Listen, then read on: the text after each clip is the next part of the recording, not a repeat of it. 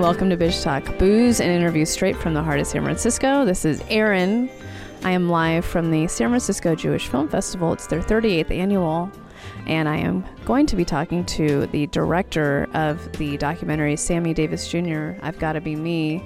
His name's Sam Pollard, and um, I am a huge Sammy Davis Jr. fan. In fact, I feel like I was a reincarnation of him, even though I was alive when he passed away but I think it's because I grew up in a household where we had his records. My parents loved him. I think my parents went and saw Sammy Davis Jr. up in Tahoe circa, you know, either late 70s, early 80s, or right before I was born, somewhere in the 70s. And just, my dad loved Sammy Davis Jr. Like, I can't tell you how much he was brought up in my life. So, Sammy Davis has a really big part in my heart and uh, I read his biography when I was a kid in like eighth grade for some reason. And uh, I was that weird kid. I'm like, I love Sammy Davis Jr. And um, it was just a real treat to be offered this film. It's closing night of the SF Jewish Film Festival. And uh, this film is fantastic. When you can see it, catch it, watch it in your local theater, or it might be streaming or wherever it is, please watch it. Um, he's a complicated man and was an entertainer for over 60 years. Just someone that will never be in entertainment ever again. There will never be another Sammy Davis Jr., and there hasn't been. So uh, check out my interview with Sam Pollard now.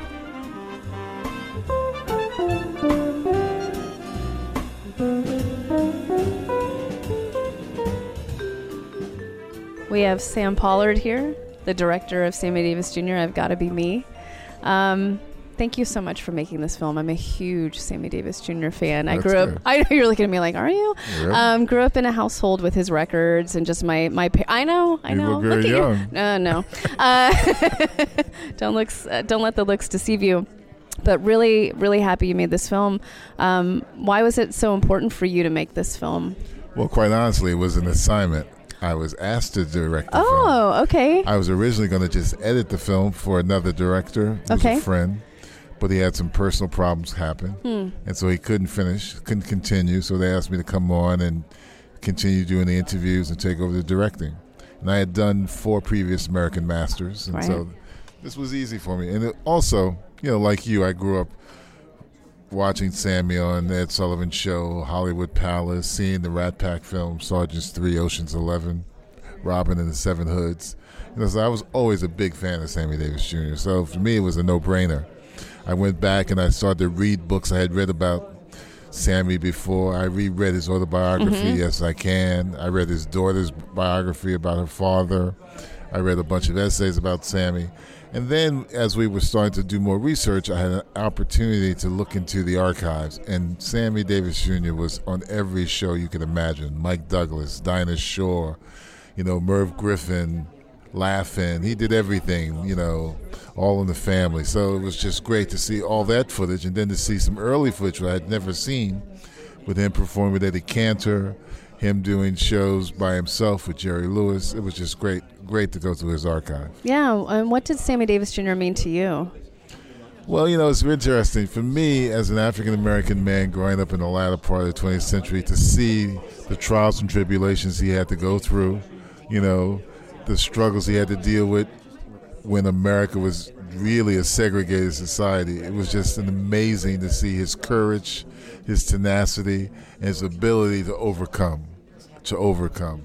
And the other thing that I found fascinating about Sammy is that the struggle of an African American trying to live what I call the dual life mm-hmm. in mm-hmm. America, a person mm-hmm. of color trying to live this duality of trying to be black, we're trying to figure out how to make it in a white world. Right. You know, trying and to be accepted. That, that always makes makes it uh, really interesting for me because I struggle with that myself. Right. You know, so I felt a kinship towards Sammy.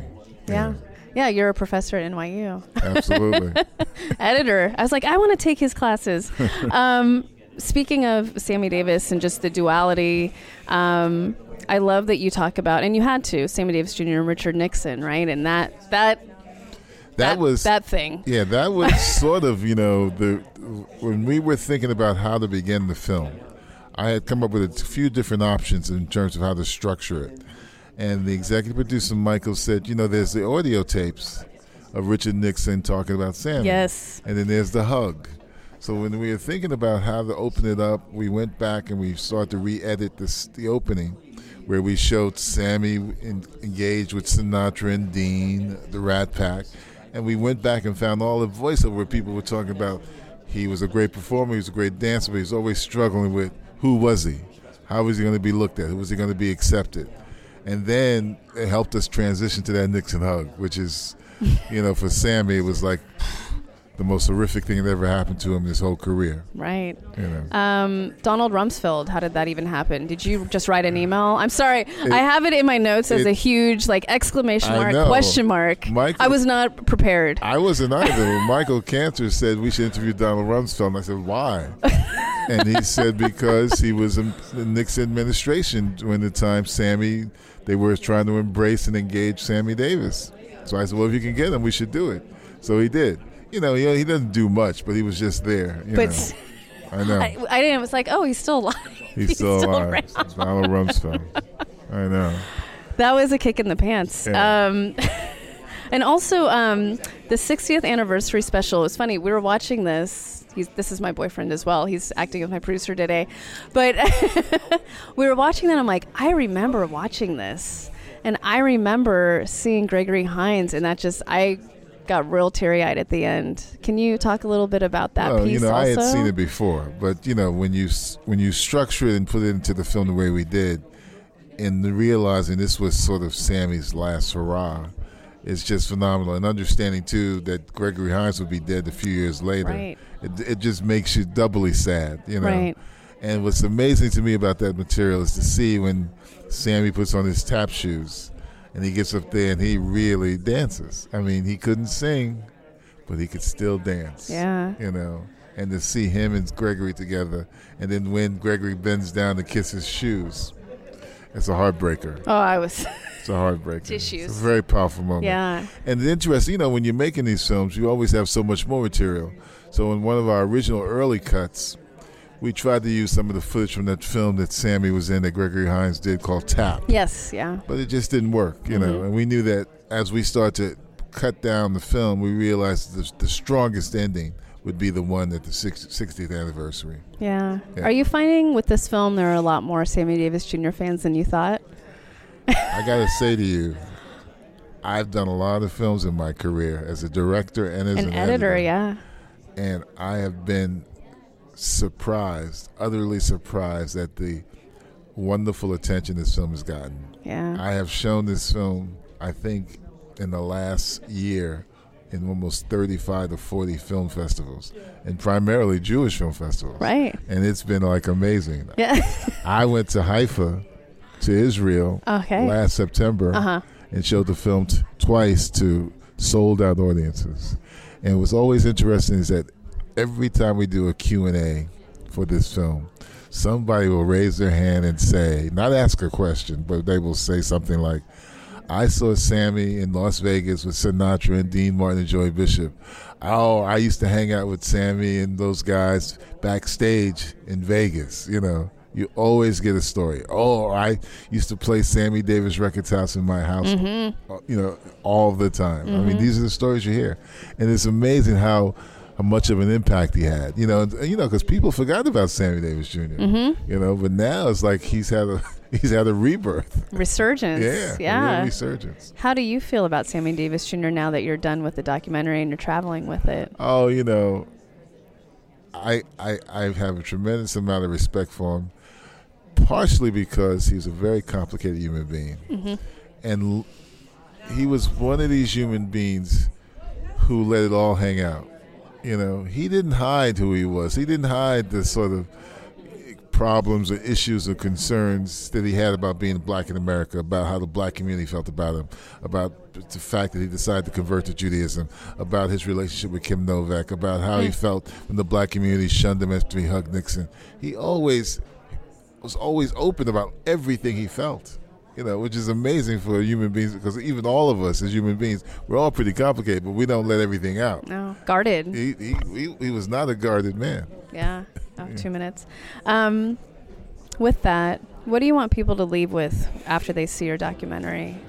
I like for the people to leave with the fact that they see that this man was an extraordinary, phenomenal entertainer on all levels singer, dancer, comedian, actor, phenomenal. But I also want them to see that he also was a man who, who was challenged and struggled with what it meant to be a person of color in America, you know, which we still deal with in this country. And he sometimes was able to rise to the occasion, sometimes he didn't. Yeah. And I think that's good to see. Sam Pollard, thank you so much for being My on pleasure. the podcast. And good luck with this film. Thank you very much. You're welcome.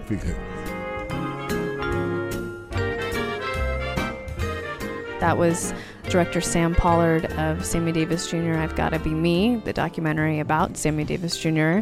Um, it was a real joy and honor to talk with Sam. He is a big deal. If you just Google him, which I did before I interviewed him, he has edited uh, just a few of Spike Lee's films, no big deal. Um, he's also a professor at NYU under the Tisch School. Um, I, yeah, I want to take his classes. I want to. I want him to be my mentor. Um, but uh, check out this film when you can. It's a beautiful documentary about Sammy Davis Jr., who I'm a huge fan of, and I, I know Ange is too. Um, and I didn't mention it before, but please uh, head to bitchtalkpodcast.com and find our socials, follow us there, look up our 290 plus episodes that are on the website, and uh, just come and say hi. So, uh, live from the closing night of the San Francisco Jewish Film Festival, number 38 in the books, this is Erin, and I'm out. Bitch, please.